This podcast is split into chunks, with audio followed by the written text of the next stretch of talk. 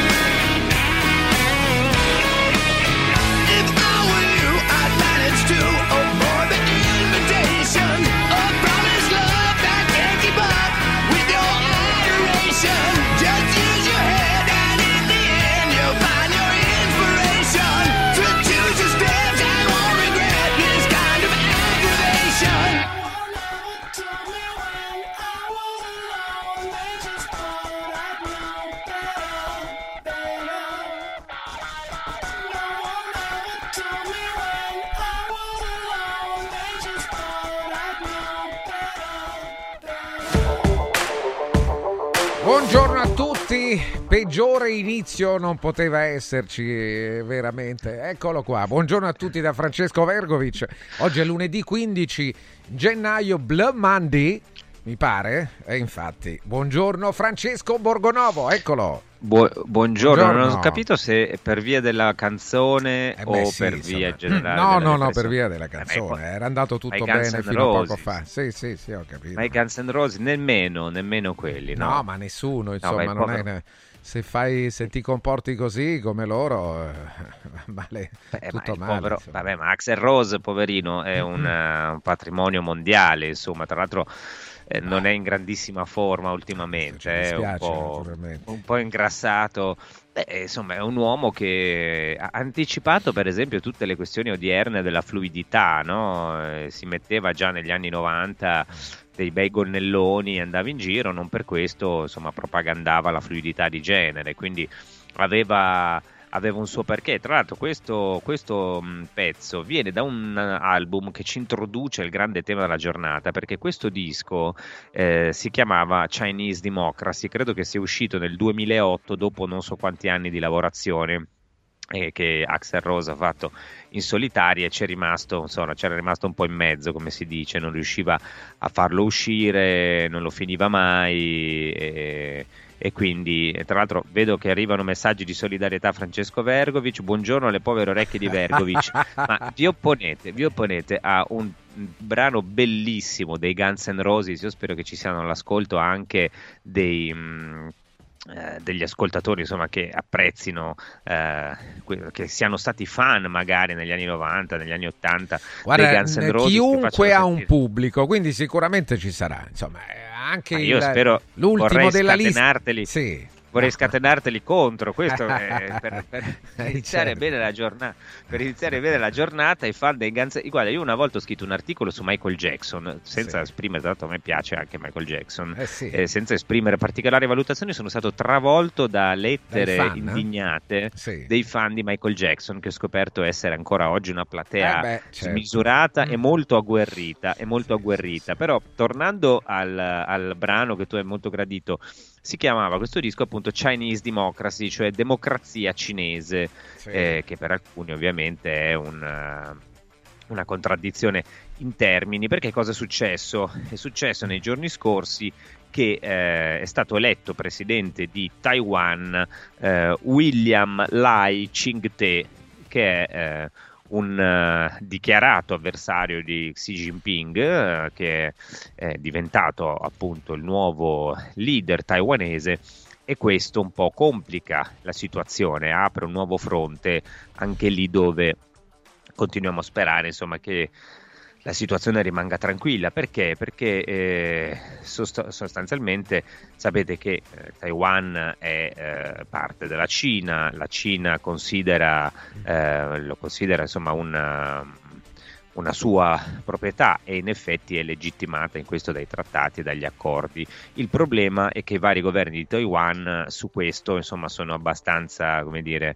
dubitativi, diciamo così, per usare, un, per usare un eufemismo e il fatto che sia stato scelto Lai, che tra l'altro ha scelto lui il nome William eh, andando negli Stati Uniti, diciamo che apre un nuovo possibile fronte perché si tratta di un leader che è chiaramente vicino diciamo, alle, istanze, alle istanze americane e il grande, grande dubbio che si ha, no? la grande preoccupazione è che gli Stati Uniti, il vero fronte che gli Stati Uniti intendono aprire nei prossimi anni sia proprio quello eh, esplicito, diciamo diretto con la Cina proprio a Taiwan. Um, c'è stata ieri un'intervista sul Corriere della Sera a Ian Bremmer che è politologo, diciamo liberal, no? molto sentito ehm, dai nostri giornali mainstream in particolare, perché eh, esprime un po' le posizioni, diciamo, posizioni prevalenti, mettiamola così, le posizioni dominanti, dice Washington non vuole un'altra rischiosa escalation, gestire la parola d'ordine.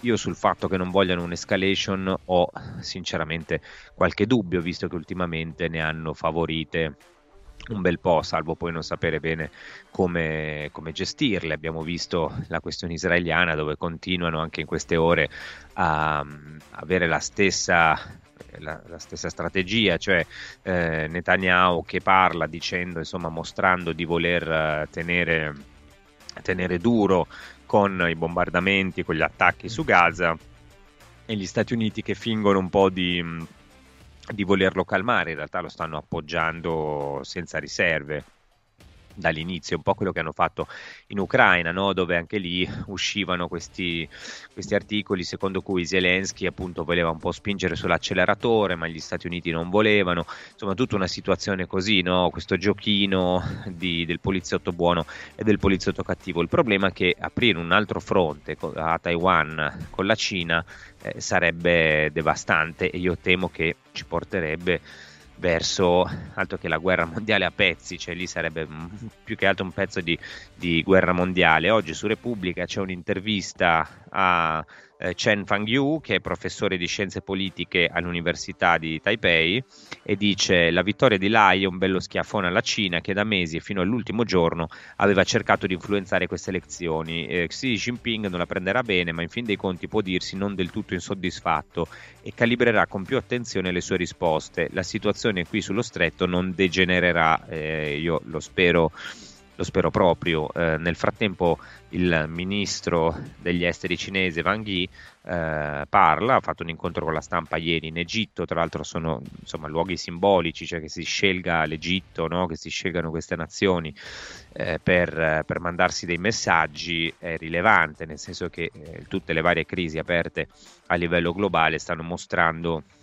dire, una divisione in due fronti, c'è un mondo multipolare, ma eh, c'è chi sta dalla parte diciamo, della Cina e chi sta dalla parte degli Stati Uniti e, mm, e, il ministro degli esteri cinese rivolto a Taiwan dice non sono mai stati un paese, mai lo saranno, eh, ci saranno severe punizioni se Taiwan eh, cercherà l'indipendenza. Eh, Taiwan appunto non è mai stato un paese, non lo è stato in passato e certamente non lo sarà in futuro. Qualunque, qualsiasi siano i risultati delle elezioni non possono cambiare il fatto fondamentale che esiste una sola Cina e Taiwan ne fa parte. Eh, questa è la posizione ovviamente del, del Partito Comunista Cinese dal, dal 49 in avanti. Um, il, risponde il ministro degli esteri di Taiwan, Joseph Wu, e dice la Cina rispetta il risultato delle elezioni, affronti la realtà e la smetta di reprimere Taiwan. E effettivamente da un punto di vista dire, storico e di trattati però hanno hanno ragioni cinesi, questo è il fatto, e eh, sicuramente gli Stati Uniti hanno già fatto capire che daranno eh, supporto a tutti quelli che mh, mm, dicono loro lottano per eh, la libertà. Blinken, il segretario di Stato americano, si è congratulato con l'AI, dice per aver dimostrato la forza del suo solido sistema democratico e del suo processo elettorale, ha fatto i complimenti a Taiwan e vuole, eh, intende promuovere i nostri interessi e valori condivisi e portare avanti le nostre relazioni non ufficiali di lunga data. Ora, eh, questo è un po' il succo della questione, cioè lì c'è un altro fronte che forse è il fronte principale eh, a livello globale, eh, quindi insomma se dovesse inasprirsi notevolmente la situazione anche lì, eh beh, eh, si complicherebbe tutto parecchio. Nel frattempo eh, vediamo anche quello che, che, succede altrove, anche in Israele continuano le tensioni, eh, sempre Repubblica eh, titola questo articolo di Daniele Raineri, tra Biden e Netanyahu scintille sulla guerra, Hamas prova nuovi blitz. Eh, pare che, eh, riporta Reneri, che il presidente Biden avrebbe interrotto una chiamata con Netanyahu ehm, e quindi insomma ci sarebbero delle tensioni. Anche lì però a me sembra molto un, uh, un po' uno spettacolo in effetti perché gli Stati Uniti fin dall'inizio hanno sostenuto, eh, hanno sostenuto, la politica israeliana. Dice Repubblica che l'amministrazione Biden ha chiesto al governo israeliano di far entrare più aiuti umanitari dentro la striscia di Gaza, dove la popolazione palestinese è allo stremo dopo 100 giorni di assedio. E gli Stati Uniti avrebbero chiesto anche di rallentare i bombardamenti per causare meno vittime fra i civili e anche di versare all'autorità nazionale palestinese di Ramallah le entrate fiscali dovute, eh, insomma ci sono eh, un, un po' di, di, tensione anche lì, ma bisogna capire appunto se sono reali o se è un giochino. Vediamo, ecco, finalmente qualcuno che scrive io ho apprezzato i Guns N' Roses, ehm, Luca ci scrive eh, buongiorno, uno degli album più belli e controversi della storia di Guns N' Roses e, e ancora io qui ho cioè, scatenato eh, le mie truppe contro Vergovic così per iniziare bene la settimana con uno scontro, nemmeno la Cina e Taiwan qui. Eh. Ehm, eh, c'è chi scrive erudisci il Vergovic musicalmente, ma non è che non sia erudito Vergovic, Vergovic ha altre passioni, io le, le, certo. le capisco, le, un po' le tollero, però faccio anche in modo di, di trascinarlo su questa brutta china no, del del rock, Massimo da Recanati, a me è piaciuto il grande Axel Rose, viva il rock and roll, vedi così. Ehm, Invece un altro Mau si firma, credo Maurizio, eh, dice Vergovic merita Orietta Berti, ma è grandissima Orietta Berti però, eh, come, nostra, come, il nostro... Certo. Orietta Berti è un po' il nostro Axel Rose, diciamo così, insomma, sono un po' l'Axel Rose italiano. E, um, arrivano però anche dei messaggi insomma, su questioni eh, serie, eh, vediamo un po' cosa dicono, ovviamente subito polemiche. Eh, ritengo, ci scrive Davide da Milano, ritengo che la crisi a Taiwan, che sicuramente si verificherà, servirà solamente a giustificare il collasso economico finanziario che avverrà durante il 2024. È chiaro che serve una nuova crisi per, far, eh, per coprire il fallimento della finanza globalista e speriamo di no. Diciamo che la situazione già a livello come dire, eh, si nota in questi giorni, no? anche, c'è un, anche un commento di Ezio Mauro proprio su Repubblica eh, sulla globalizzazione, no? intitolato L'unilateralismo minaccia la coesistenza tra le nazioni. Stiamo vedendo il lato oscuro della globalizzazione. Ehm, poi c'è anche chi mi critica, dice che eh, ingoio sempre radiofonicamente non è bello, eh, non lo so, non sto mangiando né bevendo, quindi vabbè, sono, sono gusti. Ehm, Qualcun altro mi scrive meglio se continui a scrivere articoli su Michael Jackson perché di geopolitica sei proprio pochino, poche idee molto confuse, ora anche filo pechino. Dopo Putin, la Cina e i mascalzoni ti piacciono tutti. Immagino anche Nord Corea Venezuela, ovunque c'è dittato- un dittatore il tuo cuore batte per lui. È vero, è verissimo, ovunque c'è un dittatore il mio cuore batte per lui, tranne Mario Draghi che invece mi stava un po' antipatico. Eh, ehm, lei critica sempre gli americani, ma i russi, gli iraniani e la Cina che fomentano da tempo tante guerre. Per lei il male sono sempre gli americani. Mi domando, ma lei da che parte sta?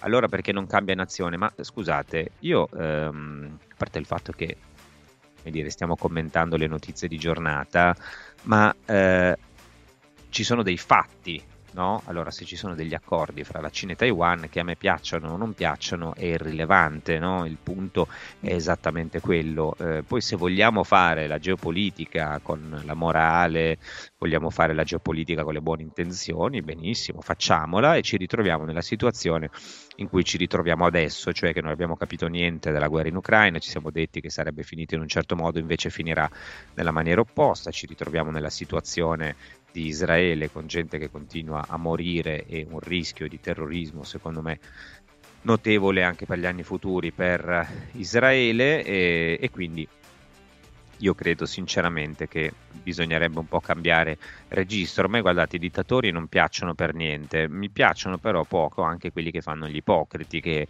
sventolano la bandiera della libertà e della democrazia e poi provano no, a dire, a regolare no, surrettiziamente le sorti del mondo e quello che hanno fatto gli Stati Uniti in particolare con alcune presidenze, quella di Biden è una di queste, quella di Obama che pure pre- prese il premio Nobel per la pace è un'altra, i Bush da destra l'hanno fatto, lo ha fatto Clinton, quindi è inutile che ci nascondiamo, raccontiamo le cose come stanno, io parteggio sinceramente eh, per nessuno perché io vivo qui, non vivo altrove, non ho nessuna intenzione di, di cambiare di cambiare idea eh, e di cambiare nazione soprattutto. Quindi vi ringrazio, ma anche no.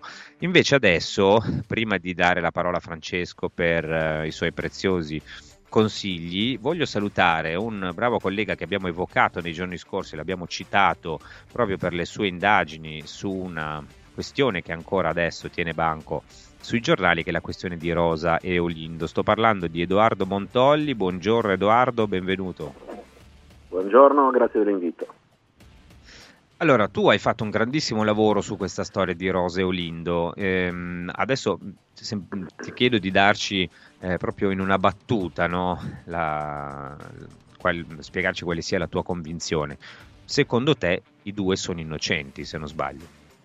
Sì, io me ne occupo dal novembre del 2007 e per dare un'idea di che cosa sia questa storia, eh, siamo io e Felice Manti nel novembre del 2007, appena iniziamo ad occuparcene, ovvero a 11 mesi dai loro arresti, a scrivere per la prima volta che eh, Mario Frigerio, il testimone che aveva riconosciuto Lindo, aveva riconosciuto all'inizio un uomo completamente diverso, ovvero un uomo olivastro, mai visto prima, esperto di arti marziali e più alto di lui. Questo eh, con, comporta un, un problema molto grosso, cioè se lo abbiamo scritto noi a 11 mesi dagli arresti, per 11 mesi che cosa avevano fatto i giornalisti? Certamente non avevano letto le carte, ma si erano fidati soltanto dell'istanza di fermo e delle veline degli inquirenti. Questo è un problema che ci trasciniamo tutt'oggi, con una lunga serie di leggende metropolitane che sono state diffuse sulla coppia, alcune delle quali apparse anche in sentenza. Mi riferisco ad esempio al fatto che nella sentenza di Como scrissero che Olindo e Rosa non parlavano mai della strage, ho pubblicato una miriade di intercettazioni in cui loro parlavano della strage. Il problema è che in quel processo non furono fatte entrare eh, migliaia di intercettazioni e ne fecero entrare meno di 10. Tra quelle migliaia di intercettazioni negli anni ho scoperto una serie di audio cruciali eh, che oggi sono stati portati tra le nuove prove che non sono mai entrate nei processi, perché sento dire non ci sono nuove prove, non ci sono tutte cose discusse a dibattimento, no, per esempio l'incontro segreto tra i carabinieri e Frigerio il giorno prima che cambiasse versione l'ho scoperto io alla vigilia della Cassazione e quindi so per certo che nei processi non c'è entrato i tre audio che sono presentati come prove di cui non parla nessuno, nessuno e allora, ma che sono allora adesso ne parliamo, ti fermo un attimo perché adesso io do la parola a Francesco Vergovic per eh, i suoi consigli come ogni mattina e poi ritorniamo questa storia, la vediamo nel dettaglio perché nei giorni scorsi sono arrivati tantissimi messaggi, tante posizioni differenti, io sinceramente eh, un'idea non, me la, vaga me la sono fatta, però non sono eh, così sicuro ovviamente perché non conosco bene la faccenda come invece la conosce Edoardo Montoli, poi se qualcuno vuole eh, fargli delle domande, su, sollevare dei dubbi, siamo qua, vediamo i messaggi, gli chiediamo le cose in diretta, quindi state lì, adesso Francesco a te la parola. Benissimo. Inizio parlandovi di Universo Oro che da oltre 30 anni è specializzato nella vendita di oro da investimento, orologi di lusso, diamanti, pietre preziose, gioielli esclusivi di ogni genere e prezzo, argenti, bigiotteria firmata, oltre ad una linea esclusiva di gioielli firmata Universo Oro. Li fanno proprio loro. Universo Oro è banco metalli autorizzato e offre le migliori quotazioni del mercato. Se volete vendere il vostro oro usato fino a fine mese offre una quotazione straordinaria a partire da 41 euro al grammo netti, senza commissioni e con pagamento immediato. Universo Oro, la sede è a Roma, in viale Eritrea 88, zona bella, molto commerciale, piena di, di belle vetrine, insomma anche per fare una bella passeggiata, non dimenticate che eh, una grande comodità è il parcheggio che è gratuito ed è proprio di fronte il punto vendita di Universo Oro, quindi potete lasciarla lì. Numero verde 800 13 40 30. 800 13 40 30 universo trattino alto oro.it vi parlo anche di occhiali in cantiere è arrivato il saldissimo montature da vista firmate ad appena un euro. Le pagherete solo un euro. Non aspettate. Occhiali in cantiere, occhiali in cantiere. E per gli amici di Frosinone è arrivato 1928 Limited Edition, l'occhiale ufficiale del Frosinone Calcio. Ci sono solo 1928 esemplari.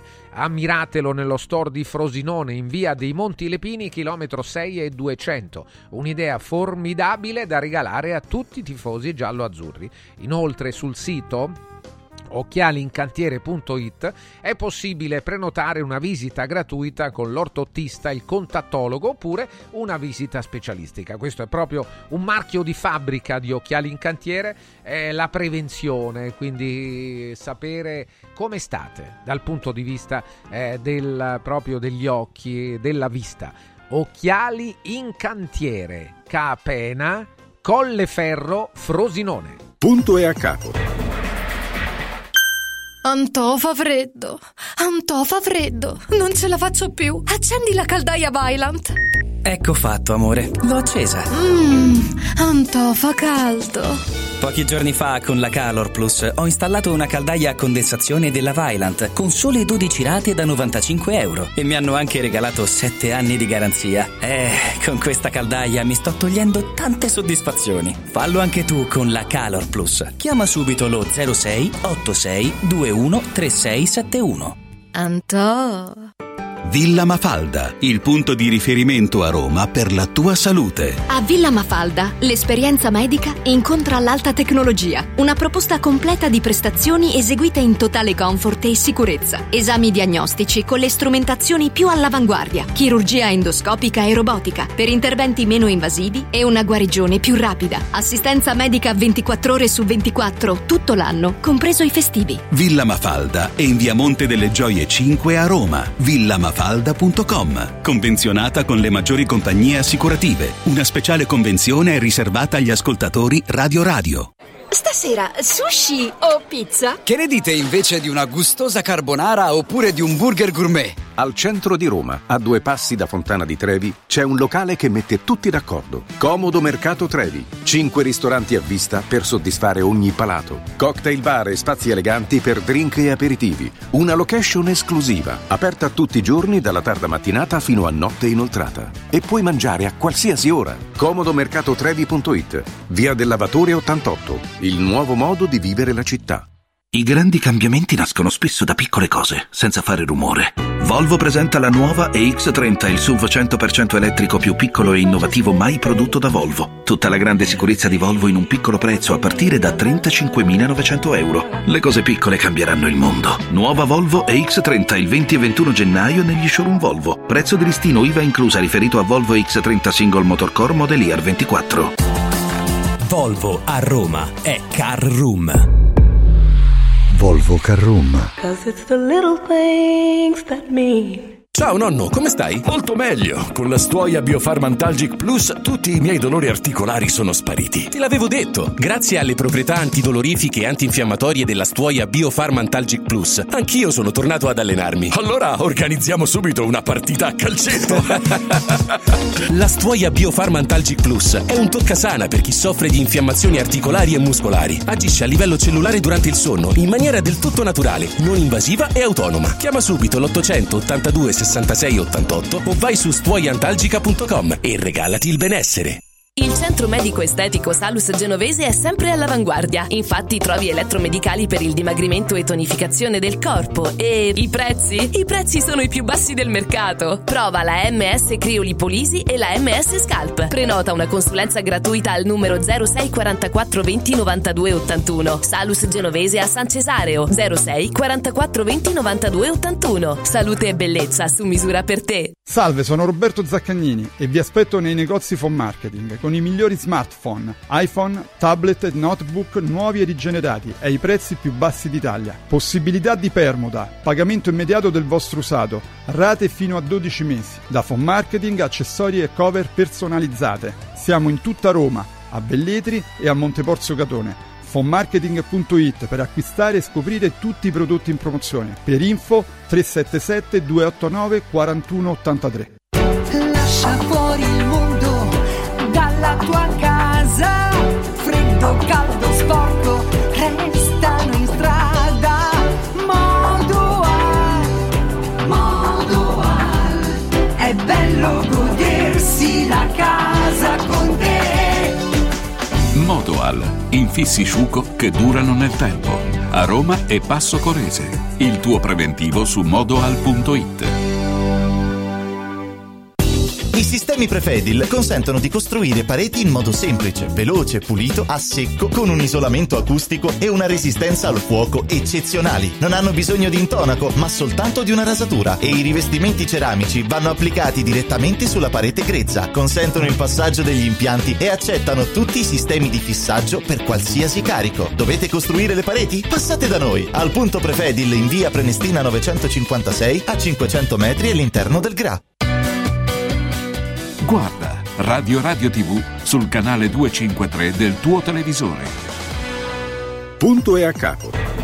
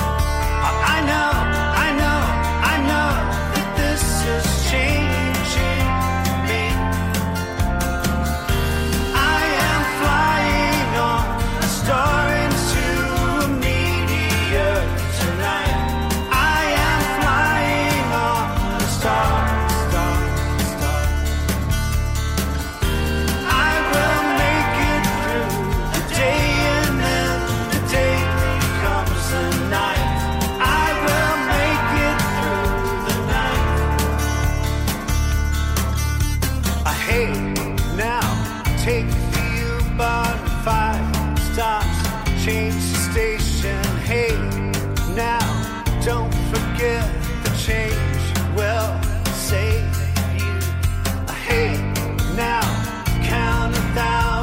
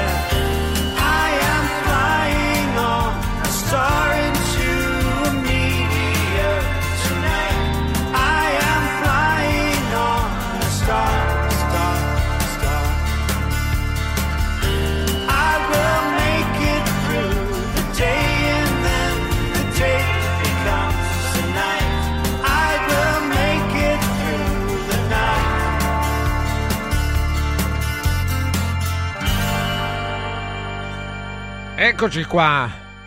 Buongiorno di nuovo a tutti da Francesco Vergovic, punto a capo Francesco Borgonovo so se abbiamo recuperato con, con queste, Per con nulla, eh, i per REM, nulla. No, per nulla, però questa c'è la richiesta, un'ascoltatrice Elisa che ringrazio saluto caramente e altri la, la apprezzano, qui, qui si sale di livello, grandi REM e anche, e anche so che qui all'interno di Radio Radio c'è una frangia che apprezza questa canzone, a me i REM non piacciono particolarmente, però ehm, Ubi Maior, cioè dove c'è la richiesta del pubblico, la facciamo sentire così dimostriamo anche chi accusa di, ci accusa di essere anti-americani, stare con i dittatori, che insomma noi la libertà ci piace e nemmeno poco, eh, così come insomma la cultura pop alla fine ci siamo cresciuti dentro, quindi dif-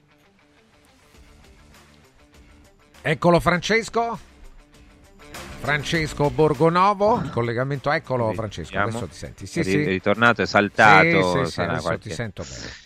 Eh, maledizione arrivata insomma per ehm, le posizioni geopolitiche. E dicevo abbiamo in collegamento Edoardo Montolli che da anni segue l'inchiesta di Erba, eh, la, la questione di Rosa e Olindo come sapete eh, si è riaperta ehm, dopo che un sostituto procuratore di Milano ha deciso, no, ha chiesto che fosse sostanzialmente riaperto il caso, adesso sto semplificando, nei giorni scorsi avevamo accennato leggendo un po' quello che usciva sui giornali, molti di voi ci hanno detto che seguono il lavoro di Edoardo Montolli e quindi è qui con noi.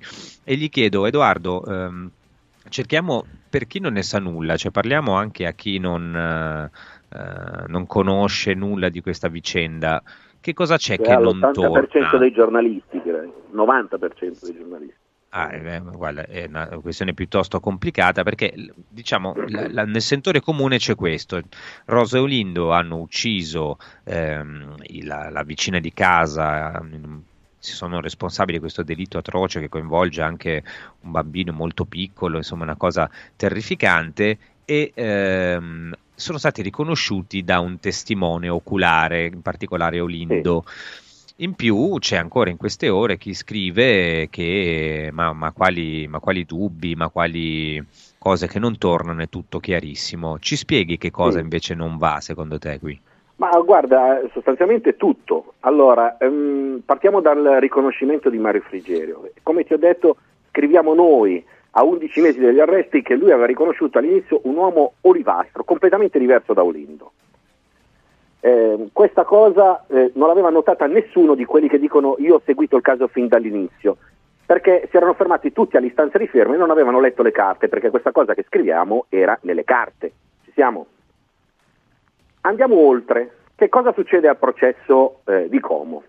Al processo di Como il testimone Mario Frigerio dice sì, che all'inizio lui non aveva voluto fare il nome di Olinda, aveva fatto il nome di tutt'altra persona, aveva riconosciuto tutt'altra persona solo perché voleva essere sicuro. Ma dal giorno 20 dicembre del 2006, quando parlò con il comandante dei carabinieri di Erba, Gallorini, che gli fece il nome nove volte, lui da quel momento si liberò di un peso e disse a tutti, da quel momento, che ad aggredirlo era stato Olindo. Ora, questo fatto semplicemente non è vero, perché ci sono tre audio del 22, del 24 e del 26 di dicembre, addirittura dopo che lui avrebbe asseritamente riconosciuto Olindo davanti ai magistrati, nei quali lui, parlando con i figli e con l'avvocato, dice di non ricordare assolutamente nulla. Questi tre audio che io scovai a processi ancora aperti non sono mai entrati nei processi. Chiaro? Questa è una cosa fondamentale perché lui maturerà quindi il riconoscimento nei giorni successivi, quando però le intercettazioni a cui lui era sottoposto in ospedale spariscono nel nulla senza alcuna giustificazione, ovvero non c'è un verbale che spieghi perché spariscano le sue intercettazioni dal 28 dicembre al 3 di gennaio. Questa Cioè lui era intercettato, scusami per capire bene, Sì. lui era intercettato Sì. in ospedale, ma tra- quei file lì non ci sono più? non ci sono più. Un numero progressivo del 28 dicembre eh, si aggancia al numero progressivo del 3 gennaio. Perché non ci siano le altre non si sa. Peraltro il giorno prima che arrivassero i PM da lui, il, 25 il 26 dicembre, e cioè il 25 dicembre, lui ebbe un incontro con i carabinieri in quella stanza d'ospedale, di cui non c'è alcuna traccia agli atti, incontro che io scoprì da un'intercettazione successiva del figlio, che diceva agli zii che il giorno prima, quando era arrivato, eh, non aveva trovato i carabinieri che lo piantonavano fuori dalla porta e dice erano dentro a parlare con lui. Io svolgo il registro delle intercettazioni di quel Natale, alba di Natale del 25 dicembre del 2006 e trovo la- l'arrivo di- del figlio di, di- di Mario Frigeri in ospedale. Si sentono delle persone uscire e lui in effetti dice papà erano dentro a salutarti e questa cosa non risultava in atti che i carabinieri fossero entrati a parlare con Mario Frigerio. Vado a vedere cosa era successo prima e invece agli atti eh, dalle 6.20 alle 7.03, orario dell'arrivo del figlio di Frigerio, non c'è nulla, né un audio né un brogliaccio. Ora le microspie si attivano anche se si apre la porta e si scrive rumore di porta, non c'è niente. Questo è uno dei grandi misteri e questo è il primo. Il secondo, le confessioni con i dettagli che solo gli assassini potevano conoscere, sono balle. Ogni volta che qualcuno prova a dire quali sono i dettagli, per esempio dei giorni scorsi diversi quotidiani, si scopre che sono dettagli che invece erano palesissimi. Per esempio, i libri bruciati sul letto. Qualcuno nei giorni scorsi ha scritto che solo loro potevano sapere che c'erano i libri bruciati sul letto. Fermo restando che questi libri bruciati sul letto erano sulle foto che gli hanno mostrato, questo dettaglio era eh, pubblico.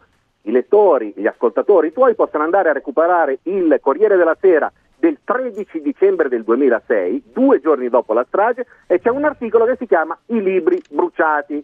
È pieno così di dettagli che dicono che non potevano conoscere e che invece erano noti. Ok? L'altro giorno il Corriere della Sera ha inventato una nuova vicenda, e cioè che sul contatore di, Raff- di Raffaella Castagna c'erano le impronte di Olindo.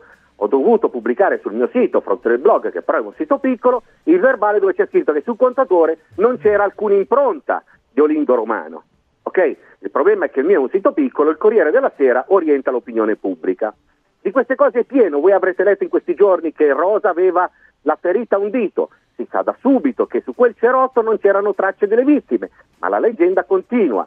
Si continua a citare la lavatrice di Rosa, che quella notte era in funzione. Si sa da subito, da subito, che su quei panni della lavatrice non c'era sangue delle vittime, perché vale la pena di ricordare che nessuna traccia di Rosio Lindo è stata trovata sulla scena del crimine e nessuna traccia delle vittime è stata trovata in casa loro. Questo per essere molto chiari. Ma non è che sulla scena del crimine non sono state trovate tracce. L'altra sera alla trasmissione quarto grado il generale Garofano ha detto di non ricordare che fossero tra- state trovate tracce di sconosciuti. In realtà, evidentemente non ricorda bene la sua relazione, esiste la traccia 2D di utilità dattiloscopica che non appartiene a nessuno, contemporanea alla strage e che non è né delle vittime, né degli imputati, né dei soccorritori, né dei carabinieri, né dei vigili del fuoco, né di tutte le persone intervenute in quel palazzo. Di chi è? Nessuno se l'è mai chiesto. A processo non è mai stata analizzata questa cosa. Scusami se ti interrompo, faccio due domande da, eh, Sì. come dire, mh, italiano che non conosce il caso e, e- e domanda. Ci sono due cose che vengono sempre citate, il famoso sangue no, sulla macchina, e Sì. l'altro giorno è uscito un articolo che diceva anche eh, ma ce n'è abbastanza per tutte le indagini eh, Sì. del mondo e, mh, e poi il fatto che loro comunque hanno confessato.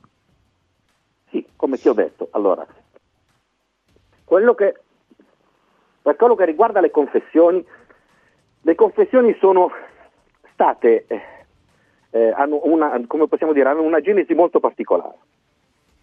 Ovvero, eh, Olindo dice a Rosa, intercettato, che ha deciso di confessare. Rosa gli dice: Ma cosa c'è da confessare? Non siamo stati noi. Ma il magistrato aveva detto a Olindo che lui non avrebbe più visto sua moglie. Dice a Rosa anche di aver letto l'istanza di fermo e quindi Olindo andrà a confessare quella che è la ricostruzione degli inquirenti e quello che ha visto sui giornali.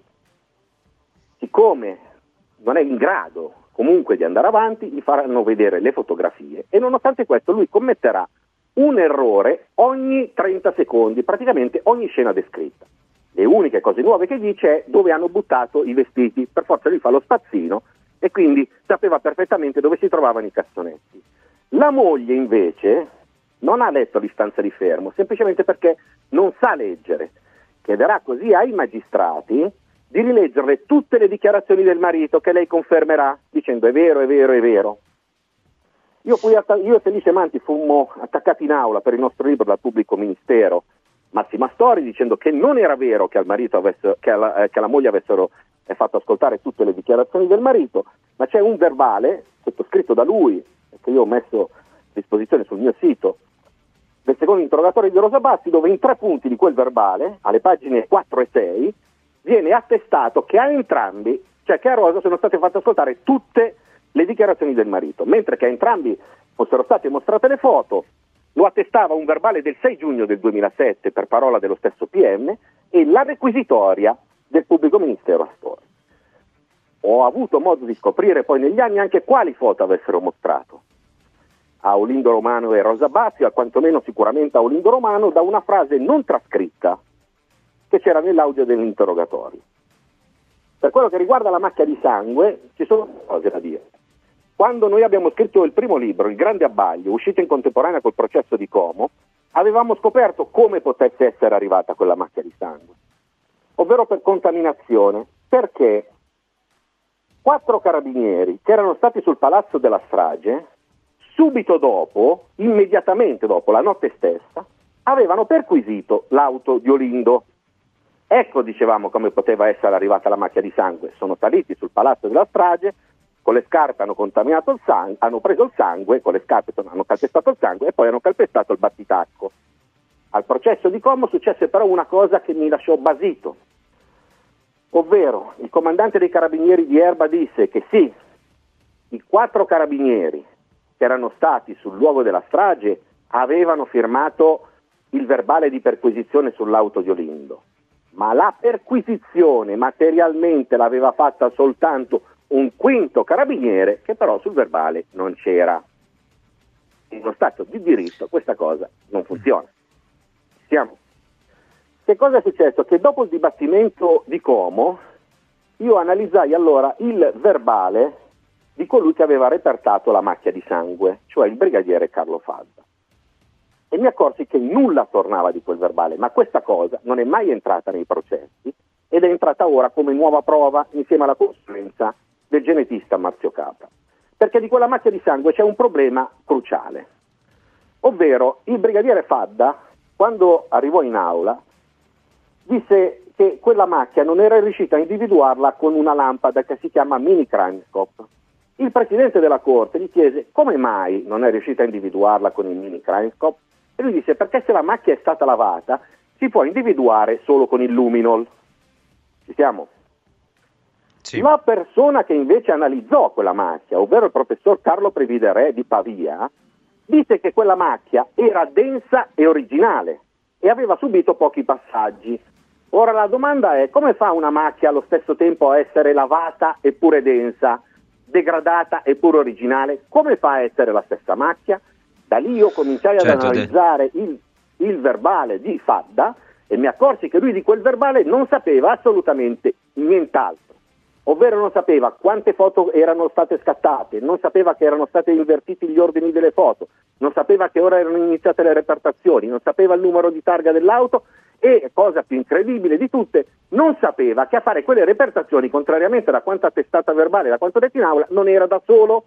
Me ne accorsi da una fotografia, eh, alzando la, luminos- la luminosità di una fotografia, vedendo una persona alle spalle una- della, della macchina di Olindo, che si copriva eh, la faccia con lo spruzzino del luminol e poi successivamente dall'audio che vi era sulla stessa macchina, perché l'auto, l'auto di Olindo era intercettata e si, perfe- si sentiva perfettamente il carabiniere che faceva le repertazioni parlare con un'altra persona. Ora la domanda è molto semplice, ma per quale ragione negare un fatto del genere?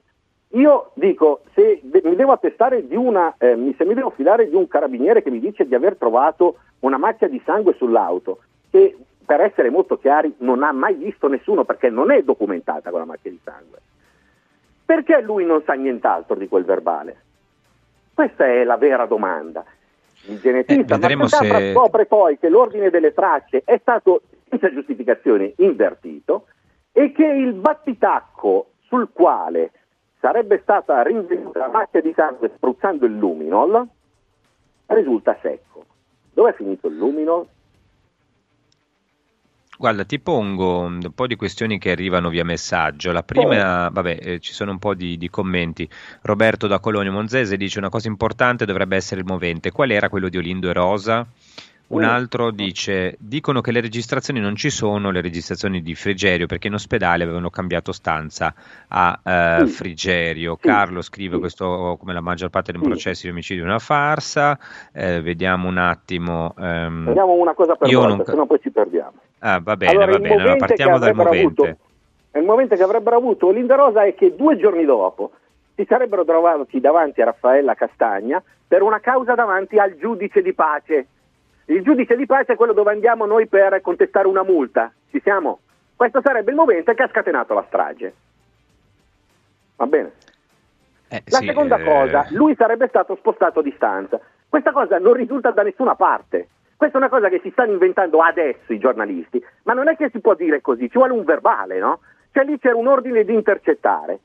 Se avessero spostato ehm, Frigerio a distanza e le microspie fossero state spente, i carabinieri avrebbero dovuto scrivere un verbale. Frigerio è stato spostato a distanza e quindi non può essere intercettato. Oppure, più verosimilmente, avrebbero spostato le microspie nell'altra stanza. Peraltro questa cosa non è assolutamente possibile per il giorno 25 dicembre, perché il figlio entra e i carabinieri escono. Quindi questa cosa non è possibile ed è un'invenzione che viene eh, passata oggi ma che non ha alcun riscontro negli atti. E queste due sono le Eh, eh, Quali sono le altre? Queste sono le, sono le prime due, vediamo ancora. In realtà devo dire che molti ascoltatori credo che mh, condividano la visione di Edoardo Montolli. Monia ci scrive: Non capisco come si faccia a pensare che Mario Frigerio non sia stato indotto a fare il nome di Olindo da Gallorini, il quale oltretutto durante il processo ha mentito eh, dicendo che a lui Frigerio non aveva fatto il nome di Olindo. Ehm, Un altro ancora. eh, per quale motivo?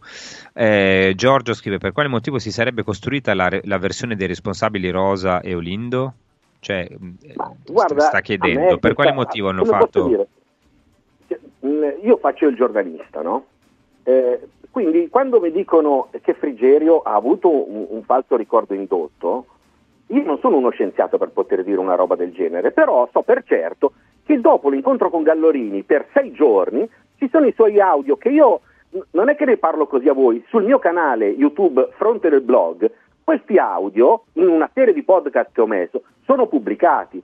L'audio che vi racconta come sono state mostrate le foto e che a lei sono state ripetute tutte le dichiarazioni del marito sono pubblicate. Uno può andare a sentire su quel eh, canale YouTube Fronte del Blog Frigerio stesso che dice che non si ricorda niente e non il 20 quando parla con Gallorini, ma il 22, il 24 e il 26.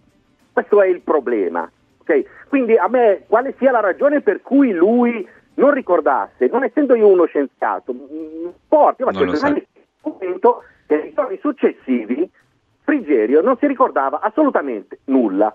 Quindi, E invece, eh, per, per quanto riguarda il movente, il, ehm, il- no- non il movente loro, diciamo il perché ci chiede così in un, in un lampo che stiamo abbiano puntato- concludendo. perché abbiano puntato su di loro. Io anche questo dico, io questo non lo so, però io so per certo che le indagini sono state svolte a senso unico perché quando sento dire sono state approfondite di- ah, tutte le altre piste, non è vero. Andassero a guardare gli atti i colleghi e, e vedono poi così che cosa è stato approfondito. Non è assolutamente vero. Però di fatto le indagini sono state fatte a senso unico contro di loro. C'è però sicuramente un problema alla fonte, ovvero il problema nasce dal fatto che la sera stessa della strage il procuratore Lodolini disse che l'assassino era Azuz e stavano cercando lui.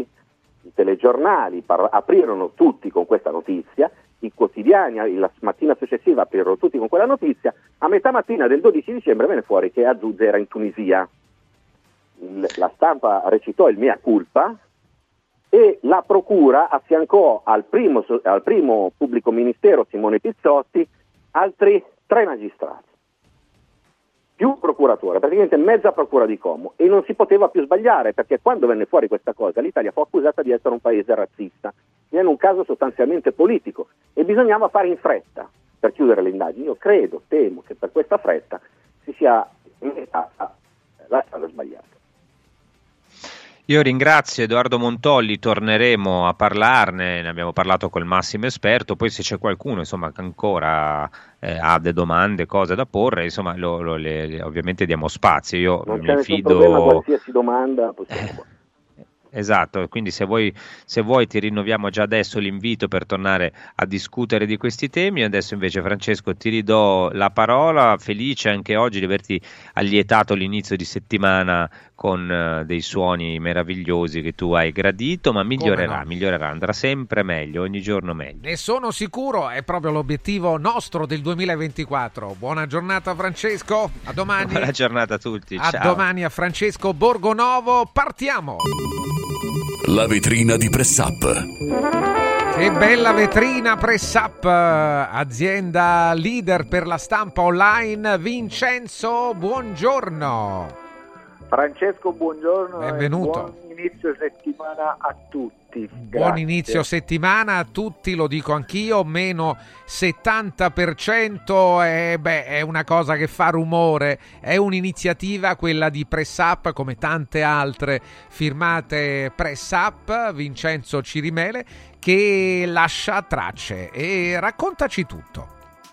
Assolutamente, stiamo continuando, Francesco lo dico spessissimo, anche grazie ai nostri fornitori che sono contenti di quello che riusciamo a fare soprattutto con Radio Radio e con i radioascoltatori, quindi ci danno la possibilità su tantissimi prodotti di continuare le promozioni.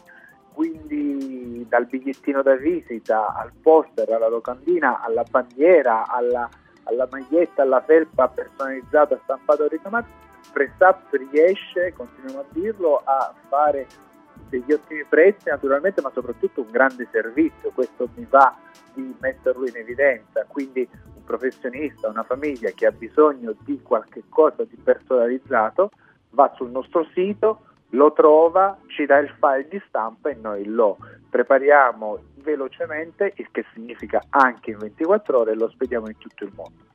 Se il cliente non ha a disposizione la grafica o la creatività, come si suol dire, basta contattarci e lo aiutiamo. Basta inviarci anche un'idea su WhatsApp piuttosto un vecchio file e noi lo aiutiamo a realizzare il nuovo file per poter dar vita, come dicevo, ai cataloghi, alle agende, ancora anche se in gennaio stiamo stampando calendari per moltissime aziende che vogliono poi pubblicizzare il proprio marchio sui- sulle scrivanie o, sui- o- o sulle pareti.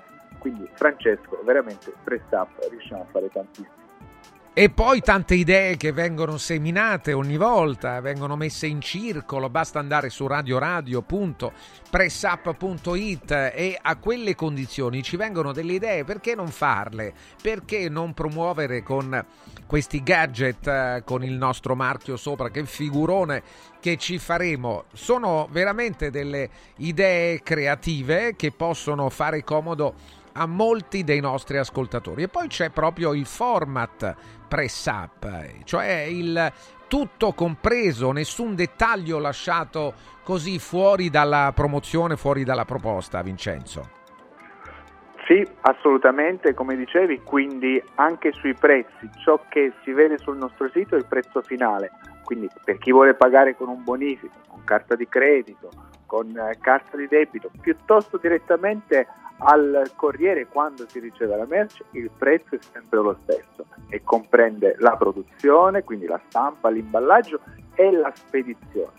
E in ultimo, per chi volesse provare il nostro servizio, i mitici sei prodotti che abbiamo lanciato su Radio Radio a un euro, compreso di spedizione, quindi 250 bigliettini da visita, piuttosto che le tovagliette da ristorazione, piuttosto che la locandina e i poster. Con un euro si può toccare con mano la qualità e il servizio di Prestamp. radioradio.pressup.it Grazie Vincenzo e buon lavoro. Buon lavoro a tutti voi, grazie. La vetrina di Press Up. Radio Radio ha presentato Punto e a capo. L'attualità letta dai giornali e riletta da Francesco Borgonovo.